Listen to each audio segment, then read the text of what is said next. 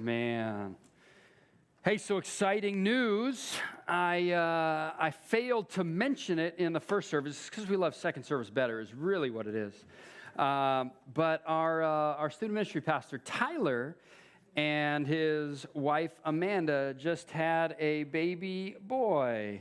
Uh, pretty exciting. Caleb James. And so uh, exciting for uh, the chance to meet him.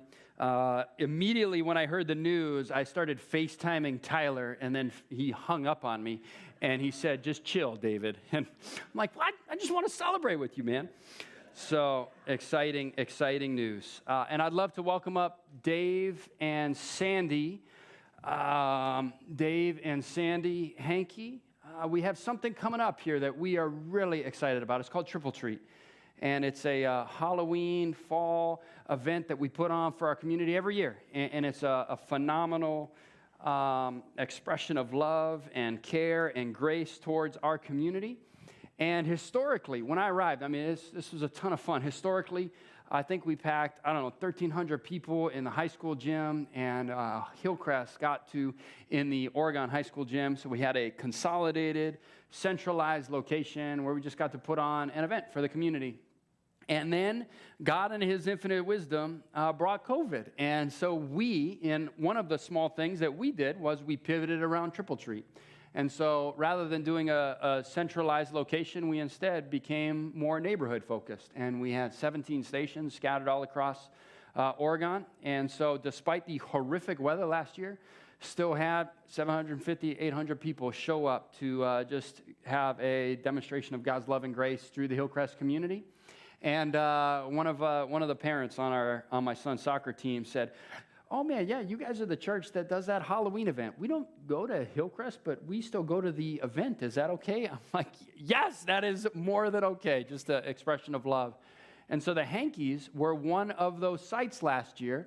And so I wanted you guys to hear just a little bit of what that experience was like from your guys' vantage point.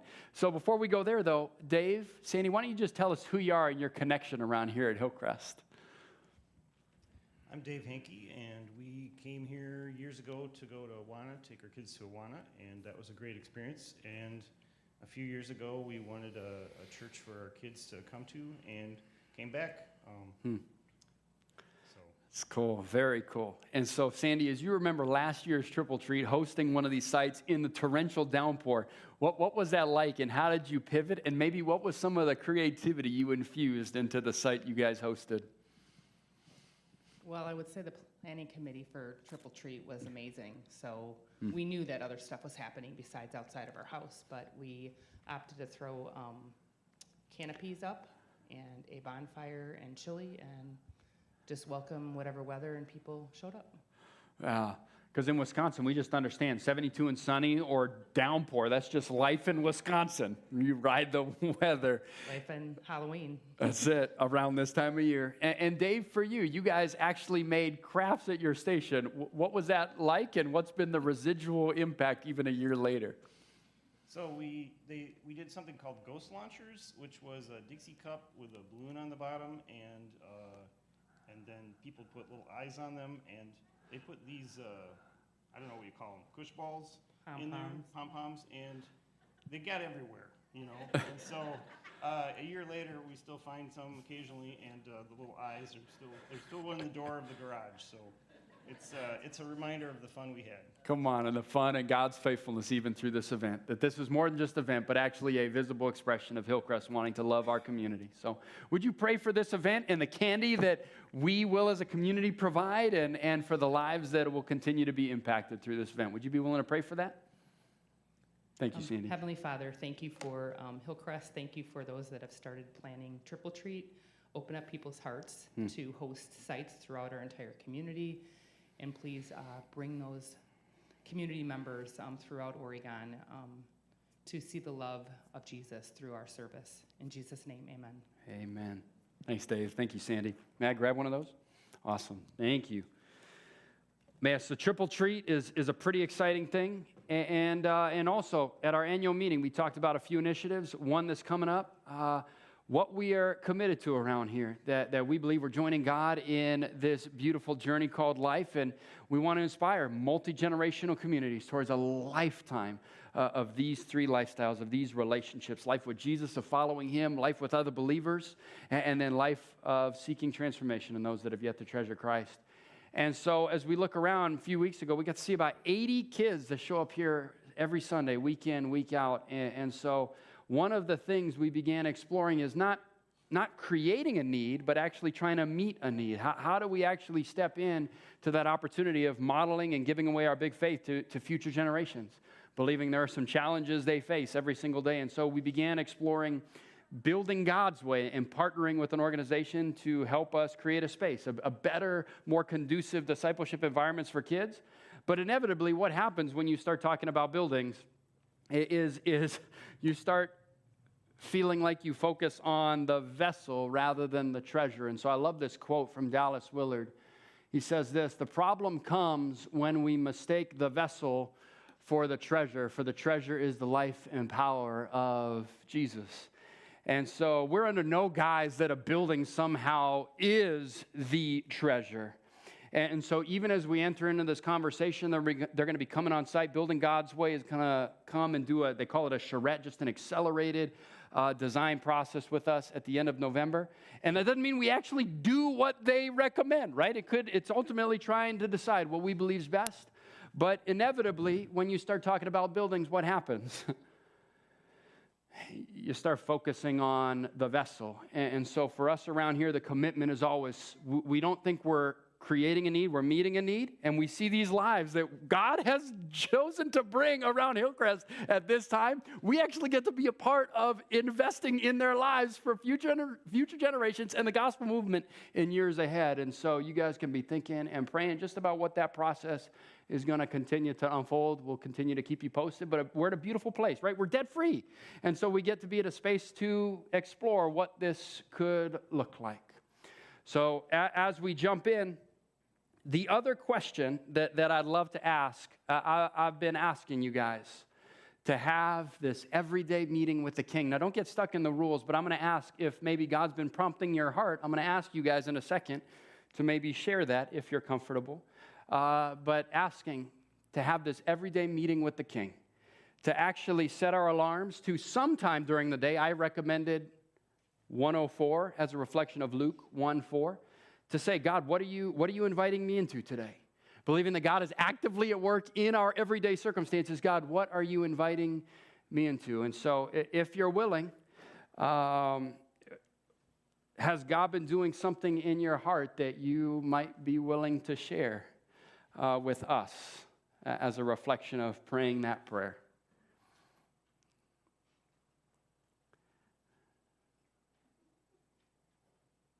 Neil. Or I could throw it to you.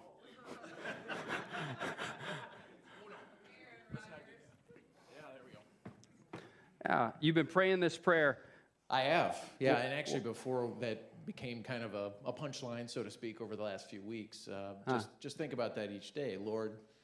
Open a door you want me to walk through.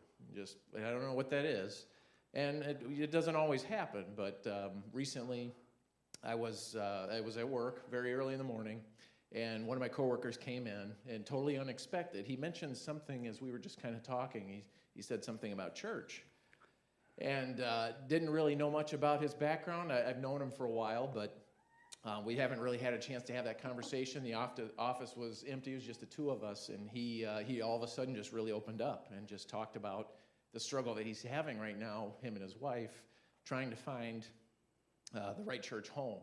And they're in a part, uh, they're kind of outside the city. Um, they live in a small community uh, in the Portage area, and so they're they're looking for their their church home, and they've looked around, and and it just there hasn't been a fit yet, and it just gave us a chance to really talk and help me understand kind of where he's at. And mm. we had a pretty deep conversation about following Jesus, and and that's what he's looking to do. He just wants to find a, a Bible believing church where they can fit into the community. You know, of course, I think a Hillcrest right away, but unfortunately for them, it's it's kind of a far drive to make that uh, that commitment hmm. every week, but at the same time, uh, have been able to be able to talk to him about that a little bit more. So that was the door hmm. Jesus opened for me is uh, is being able to connect with a coworker that Uh, you know, we're both believers, and it's good to have uh, you know, people around you that you know in your day to day environment that are also believers. So, Mm, yeah, come on. Neil. To pray, to watch, and then actually step into gospel opportunities that actually increases your certainty as you share with someone looking for more certainty in Christ. Hey, there's a there's a if if you haven't picked one up, if you're wondering where do you write notes in now, I would encourage you buy one of these. It's just a, a Luke Journal Bible, and uh, just provides space to write notes on the side. That's for you, Neil. Thank you for being willing to, to come up. We sing songs, we preach a sermon, we tell stories of life in the body. I, I don't want to miss if someone else is, was prompted, just uh, what God might be doing in your heart uh, through, through praying. God, what are you inviting me into today? Monica. And this might feel a little unprecedented. We don't do this very often, right? But yeah, hey, Monica, you might need to fight Neil unless you're willing to take, take uh, a used copy. Um, I just wanted to share with you. Um, I don't. I'm not praying at 104. That 104 time just isn't useful for me at that moment. I'm with two-year-olds, and that's chaos time. But um, but I get up every morning, and I'm kind of like Neil, asking that question, like God, what do you have for me today? So after I've like been in the Word and I'm in prayer, I'm just calling out for Him to show me a way. And I work with all unbelievers right now. And but yet, as I've been praying that prayer lately, out of the blue, like even at moments that are kind of chaotic, these women are just like coming up to me and pouring out their hearts. And so just making the relationships like you're telling us to do has been happening. And so I'm just excited for the place I'm in. I'm excited to go to work every day and just excited to dig into God's word to see what He has for me so that I can impact those around me. Mm, live, thanks. living life as an everyday missionary and doing for one. Hey, Monica, hang on one second. Here, used copy. I don't think I've written too much in there. I have a You'll be okay. I have a journal. You don't want this one? No, I'm good. All right. uh, living life as an everyday missionary. Thanks, Monica. Uh, do for one what you wish you could do for many, right? And I, I imagine you guys are experiencing stories similar. Uh, what does it mean to help uh, people find life with Jesus, one life at a time? And so we're going to look at Mary's story, and Mary is going to go talk to Elizabeth, and then she's going to declare this Magnificat. But, but I want to just pause there for a second because so often when we hear this story, we hear it around Christmas time.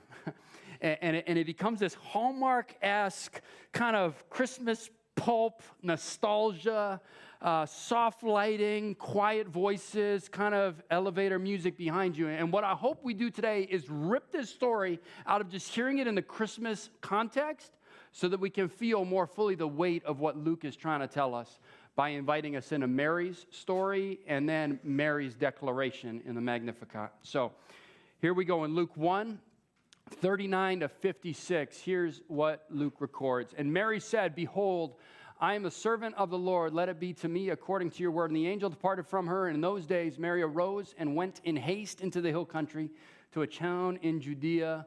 And she entered the house of Zechariah and greeted Elizabeth. And when Elizabeth heard the greeting of Mary, the baby leaped in her womb. And Elizabeth was filled with the Holy Spirit.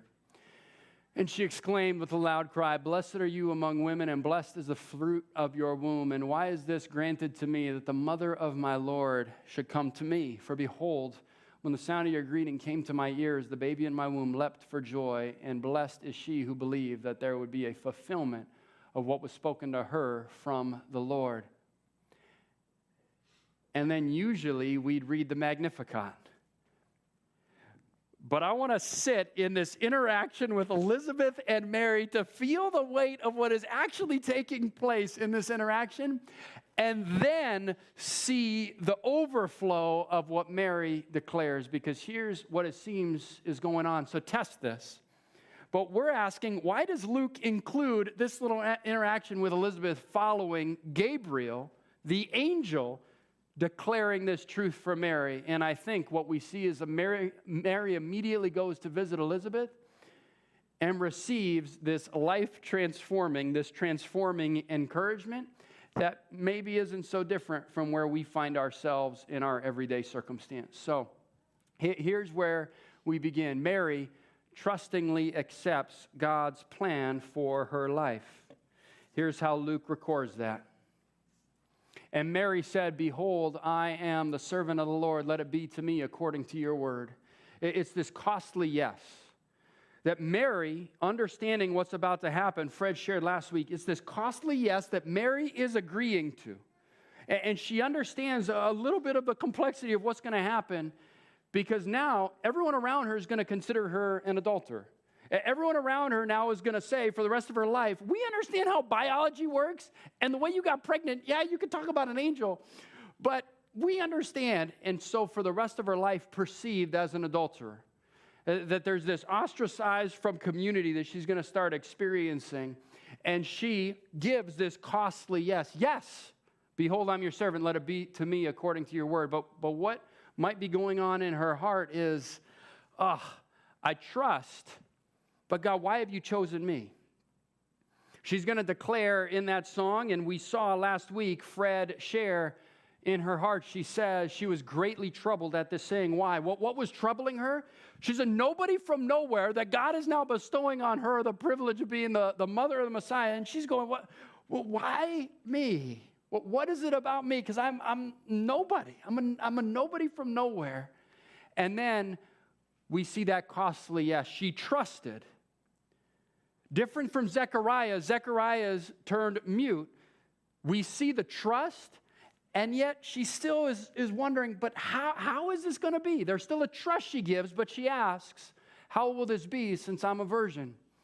I mean, I, I can think of circumstances in our life where, where we believe, God, you are at work, but I'm not fully seeing how you're going to make this work. I feel sometimes overwhelmed by my circumstances and I want to trust the who, but the how doesn't feel as clear. And we don't think it's illegitimate to ask questions. To say, God, how are you going to make this happen? Staying curious and, and trying to wrestle through the realities of life. And then we see she does say, Okay, behold, let it be to me your servant as unto the Lord. And she gives that costly yes. And yet I can't help but feel test this that she's going, okay, but but what am I going to tell Joseph? What am I going to tell the neighbors when they ask about what's going on? Because they're going to have a certain view of me. Well, what am I going to tell my parents? And these questions are racing around in her mind. Sometimes Catholics, they venerate Mary so high, they make her so untouchable. Some even claim sinless. And I go, they've removed her from just what it appears Luke is recording that she's wrestling. And then what does she do? Here's what Luke records. And behold, I am the servant of the Lord. Let it be to me according to your word. And the angel departed for her. And then what does she do? Luke records Elizabeth encourages Mary. Of all the things, he doesn't just go immediately to the Magnificat. When we rip this out of Christmas, we start to feel just the ordinary, every beginnings of the gospel movement. And Elizabeth encourages Mary. Here's what he says In those days, Mary arose and went with haste into the hill country. So, this is about an 80 to 100 mile journey for Mary to take. I mean, man, at 15, hoofing it 80 miles. I mean, I don't even like to go a mile. I mean, I'm like, Whoa, that sounds exhausting. So, what's going on in her heart? With haste, she goes. And then we see how Elizabeth interacts with Mary. So, Mary goes. Why? So, test this, right? Wrestle with this with me. But I think she's going to seek help. She's trying to understand. I just got this announcement from an angel. And yet, Luke records it's an interaction with an individual that now she's going to process with.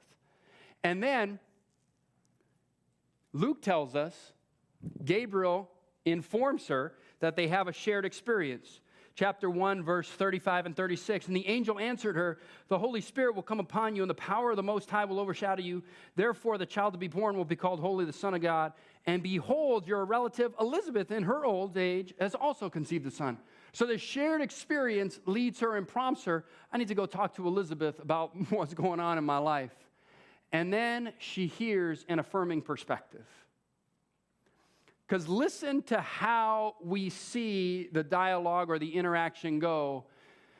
Here's what Elizabeth does Mary is greeted and greets Elizabeth. And when Elizabeth heard the greeting of Mary, the baby leaped in her womb, and Elizabeth was filled with the Holy Spirit. And she exclaimed with a loud cry, Blessed are you among women, and blessed is the fruit of your womb. And why is this granted to me, the mother of my Lord should come to me? For behold, when the sound of your greeting came to my ears, the baby in my womb leapt for joy. And blessed is she who believed that there would be a fulfillment of what had been spoken from the Lord. Of the interaction, who do we hear from most?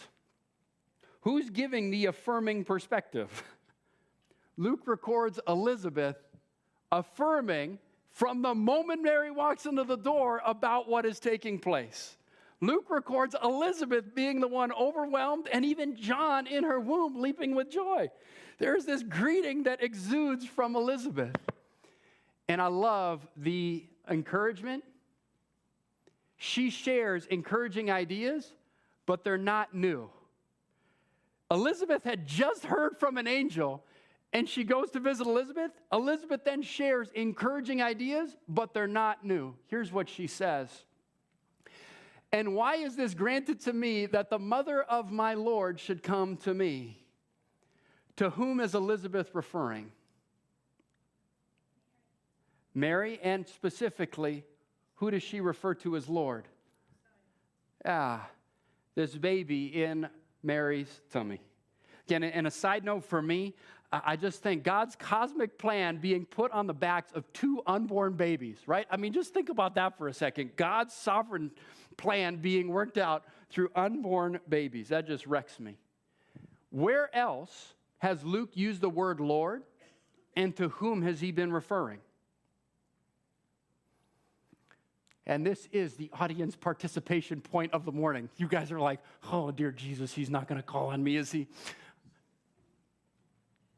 Most likely not. So, who, who's, who is it? To whom has he been referring when he uses the word Lord in chapters 1 and 2? He's used it 25 times. God. The invisible, divine sovereign being is referred to as Lord. And now Elizabeth giving encouraging and yet not new ideas because Mary had just heard it from Gabriel. What's the word? What's the declaration? The mother of my Lord. Jesus, that baby in your tummy, is the visible experience of that invisible being. You know, as Christians, we believe in these crazy ideas. I mean, just try and wrap your head around that for a second that God became man and dwelt among us, the mother of my Lord. So Luke's including that detail, I think, because Elizabeth recognizes she's giving affirming encouragement, not new ideas. Mary had just heard it. But where does Mary get encouraged? Don't miss this. How does Mary get encouraged? She just heard from an angel. Who does Mary get encouraged by? Another person. I think sometimes when we build community, we think we just attend and it happens. This idea of disciple making is a beautiful, rich process where you don't just attend, you actually strive to meet together, where we grow together in love and ongoing spiritual transformation, life in the text, life in community, and inevitably, it's a team sport, life on mission. Don't miss this. God uses Elizabeth to confirm what he shared with Mary. When you walk through life, do you feel like there's things that challenge you and you start to just overthink things in your mind? You, you, just get caught up in your head of all the things swirling around in your head, and you go, God, how are you going to make this work? You, you, feel, you feel you trust the who, but sometimes you look at the how and go, I don't understand. Maybe something in your marriage, you're trying to solve this thing in your marriage and, and, you, and, you're, and you're just trying to figure it out. Maybe a relationship with one of your kids, you're trying to figure out, God, what are, you, what are you doing in all these circumstances? I trust you, but I'm just having a hard time seeing it. Maybe, maybe a vocation, maybe with your job, and, and you're, you're just feeling stuck in your job and you're not sure if it's where you're supposed to be. Do you guys think that some from time to time I might wrestle and get discouraged from time to time? So I remember back in California, there was a friend of mine named Carl Galloway. And, I would sit with him and, and, and wrestle through ideas and, and share about the joy in Christ. And, and every once in a while, I'd sit there and I'd talk to Carl and, and I'd say, Man, Carl, I just don't get this, man. I, I'm wrestling and, and, and this spiritual growth is a lot slower than I'd like it to be in my life. And, and, I, and I'm just having a hard time seeing, oh, God, God, where are you in these circumstances in my life? And Carl, sweet Carl, would always just come alongside me. Not new ideas but remind me of the realities that I do claim to believe in. It is about a who, trusting the who, even though I don't always see the how. There's a lady around here, Shannon Davis, who's battling cancer right now. And, in my feeble attempt to try and encourage her, I call her up from time to time. And, and inevitably, what happens is, in my desire to try and say something meaningful to her, she actually ends up overwhelming me with her trust in the who and encouraging my faith in my life. I think this is the way God designed life to work, that we need people. Mary just saw an angel, and yet what does Luke record? She goes and sees Elizabeth to process and sort out the who and how God is at work. And then, and then out of that, Mary declares this profound song, producing this celebration. Mary goes to visit Elizabeth, receives transforming encouragement, producing a celebration of God from deep within of the advancement of God's kingdom. Here's what Mary declares. And we're trying to rip this out of Christmas, right?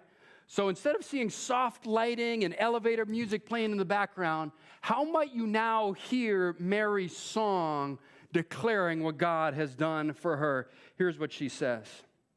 And Mary said, My soul magnifies the Lord, and my spirit rejoices in God, my Savior for he has looked on the humble estate of his servant. For behold, from now on all generations will call me blessed. For he who is mighty has done great things for me, and holy is his name, declaring what God has done. And his mercy is for those who fear him from generation to generation. He has shown his strength with his arm. He has scattered the proud in the thoughts of their hearts. He brought down the mighty from their thrones and exalted those of humble estate. He has filled the hungry with good things, and the rich he sent away empty. He has helped his servant Israel in remembrance of his mercy as he spoke to our fathers, to Abraham and to his offspring forever. And then what's that last line? And Mary remained with her about three months and returned home. Sometimes it feels like in our head when we read these stories, we feel like we're watching High School Musical or something. And, and suddenly, when an action point happens, everyone just bursts into song with unbelievable choreography, right? Instead, what seems to be a normal occurrence in life is that through our interactions with others, we can then three months later declare some of these realities after we process them. Not an instantaneous, boom, let me sing songs with a choreographed, nice little number, but instead, just the way God works, processing through the circumstances of life. So, what does Mary do? She trustingly accepts God's plan she receives encouragement from Elizabeth, and then she enthusiastically praises God. And what's contained in the Magnificat, I think, are these three ideas that she sees God is too good to her, and God is too good to all who trust him, and God continues to remain faithful to Israel. Do we feel the weight of that sometimes? Do we feel our experiences and go, Man, God, you're so lucky to have me on your team. or, God, you're not that good because look at my circumstances. If you were really good, they would be better. Instead, Mary declares how good God is to her. Here's what she says. And Mary said, My soul magnifies the Lord. It makes God big, and my spirit rejoices in God, my Savior, for he has looked on a nobody from nowhere, on the humble estate of his servant. For behold, from now on, all generations will call me blessed. Don't miss this. What kind of blessing is that? Does she somehow win the heavenly lotto and now she's got health, wealth, and prosperity? or is her life actually going to be really challenging? and yet, she declares, after interacting of the goodness of God with Elizabeth, how blessed is she? That God has shown her favor she didn't deserve and God did what only He could do the impossible. I wonder sometimes when we look at our circumstances, do we say, God, I can't believe I'm up for another breath of air, that you are so good to me that I can take another breath in this life? God, thank you for the job, the family I have, whatever the circumstances are. God, you are at work, and I'm so thankful. You are too good. Does it feel like I say the same sermon every single week? At the end of the day, God, we want to trust that you, the who, without always having confidence on the how. And then she continues God is good to those who trust him. Here's what she says. Verse 50 And his mercy is for those who fear him from generation to generation. And then I'm wrecked by what she's about to share. And the way she phrases it for me is, is, is interesting. She says this He humbles all those who are unresponsive to him he lifts up those in need who turn to him, and God is full of mercy and always keeps his promises. He has shown strength with his arm. He has scattered the proud in the thoughts of their hearts. He has brought down the mighty from their thrones and exalted those of humble estate. He has filled the hungry with good things, and the rich he has set away empty. When you read that in English, he has, what does that usually refer to? no trick questions in English. I, I did not like English class, right? We've talked about this. English was all about reading and grammar. And if you were here three years ago when I did our, my candidating sermon and gave a doctrinal statement, I remember someone came up and said, David, do you see how many grammatical errors are in your document that you provided? yeah, it's not my strength. And yet, I believe God wrote a book, right? So we work hard. He has. In English, what is that? Past tense. So we don't do this very often. But, but in wrestling, in Greek, there's this tense called aorist. And I don't like doing this, right? It just feels like it's sometimes the Bible's so inaccessible where I think it's incredibly accessible. He has, in aorist, has a few different possibilities. He has, just like English, we could see it as past tense. Now, is that true? God has done these things. That's true. Another way to read it, future, he has but anticipating what he will ultimately do, you could read that and make it exclusively spiritual of what he's ultimately going to do. He has shown strength with his arm. At his second coming, that will be accomplished. And there's a few other interpretations, but here's one more. You could read it as he has, as in he's about to. The inauguration of the king. Because the king has arrived, he is about to. What Mary is declaring, so test this, right? Test this stuff. But he's about to do these things. Because here's what it feels like in Western evangelical culture. On one extreme, we just over spiritualize everything. We make it exclusively about sin and death. And now, here, is it about sin and death? Yes, there's a spiritual battle. These are spiritual realities, but we almost, we, we do our private devotional times isolated from the rest of the world. We have, we have these little spiritual moments.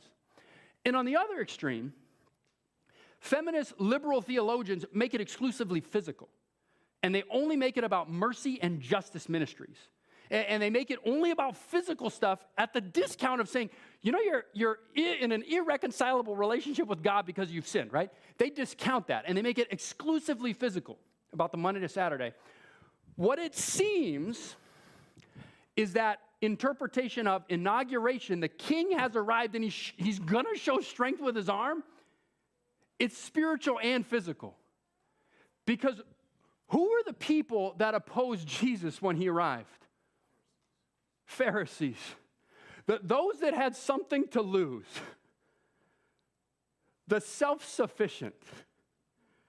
Those that didn't need a Savior were the ones that rejected Jesus the most. The ones that saw him as a threat to say, He's coming in, and I have to give up something that I have? That sounds like a horrible idea. He's shown strength with his arm. He's brought down the mighty. He has filled the hungry with good things. Jesus ushers in, it's about a king forming a people under his rule and reign.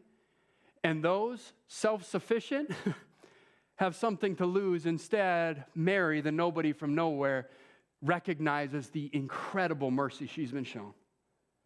I often wonder do we in the Western Evangelical Church recognize the incredible mercy we've been shown and operate in a way that reflects that conviction?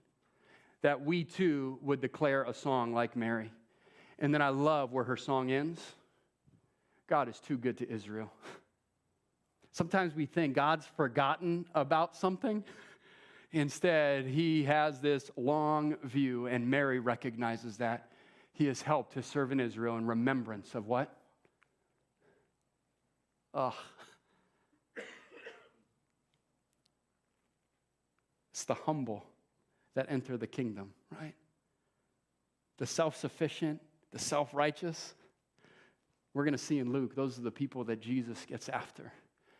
He helped us serve in Israel in remembrance of his mercy as he spoke to our fathers, to Abraham's offspring forever. And Mary remained about three months and returned home. So I wonder for us, when we have this everyday meeting with the king, you heard, and I love this, impromptu, Neil and Monica declare it's not just a private devotion in my life, right? The everyday meeting with the king is also not independent from a spiritual reality and just over here just fixing social needs. It's actually this beautiful interplay of God, what are you inviting me into as you bring your kingdom? Your kingdom come, your will be done on earth as it is in heaven. We're seeing Jesus, King Jesus, continue to usher in his kingdom. This upside down, counterintuitive kingdom. What would be our song that you'd sing? Declaring what God has done in and through your life. What would that be? I hope we see seeking transformation as this team sport that as you sing a song, not maybe choreographed and, and high school musical esque, but what would you be declaring about God and His work in and through your life that you actually get to share with the Elizabeths in your world? Because I think that's what Luke's trying to point out. There was an angel that declared these realities to, Eliz- or to Mary. Then what did she do? She talked about it with a close friend, relative, cousin. We all need encouragement from others. I need people in my life reminding me it's about the who. Sometimes I can't always see the how, but I need encouragement from others. And God is good in providing encouragers. Sometimes I get caught up and lost in my own head, just all the thoughts swirling around. What do we do in that moment? Here's my hope.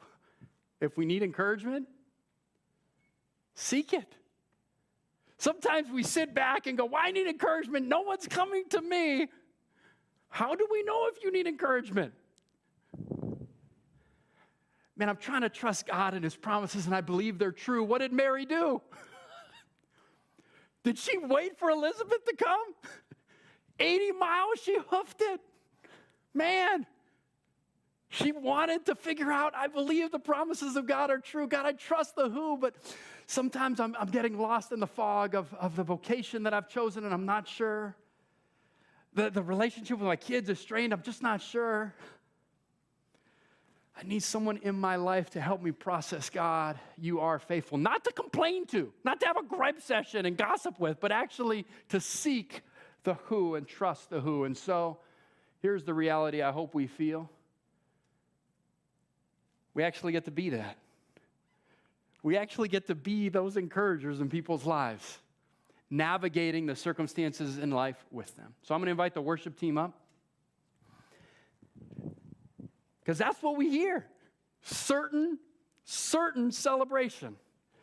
Because of the increased certainty in who Jesus is, we see it proclaimed in song, in victory of what God is ushering in and continues to do in our Monday to Saturday. So pray with me as we continue in worship. God, you are so good. Oh, we are in awe of, of the work you do all around us, and sometimes we need those encouragers in our life. We get lost in the circumstances. Continue to reveal who those people are and help us uh, rip this story out of the Christmas Hallmark esque and feel the weight of you bringing your kingdom. Always for your glory, we pray. Amen.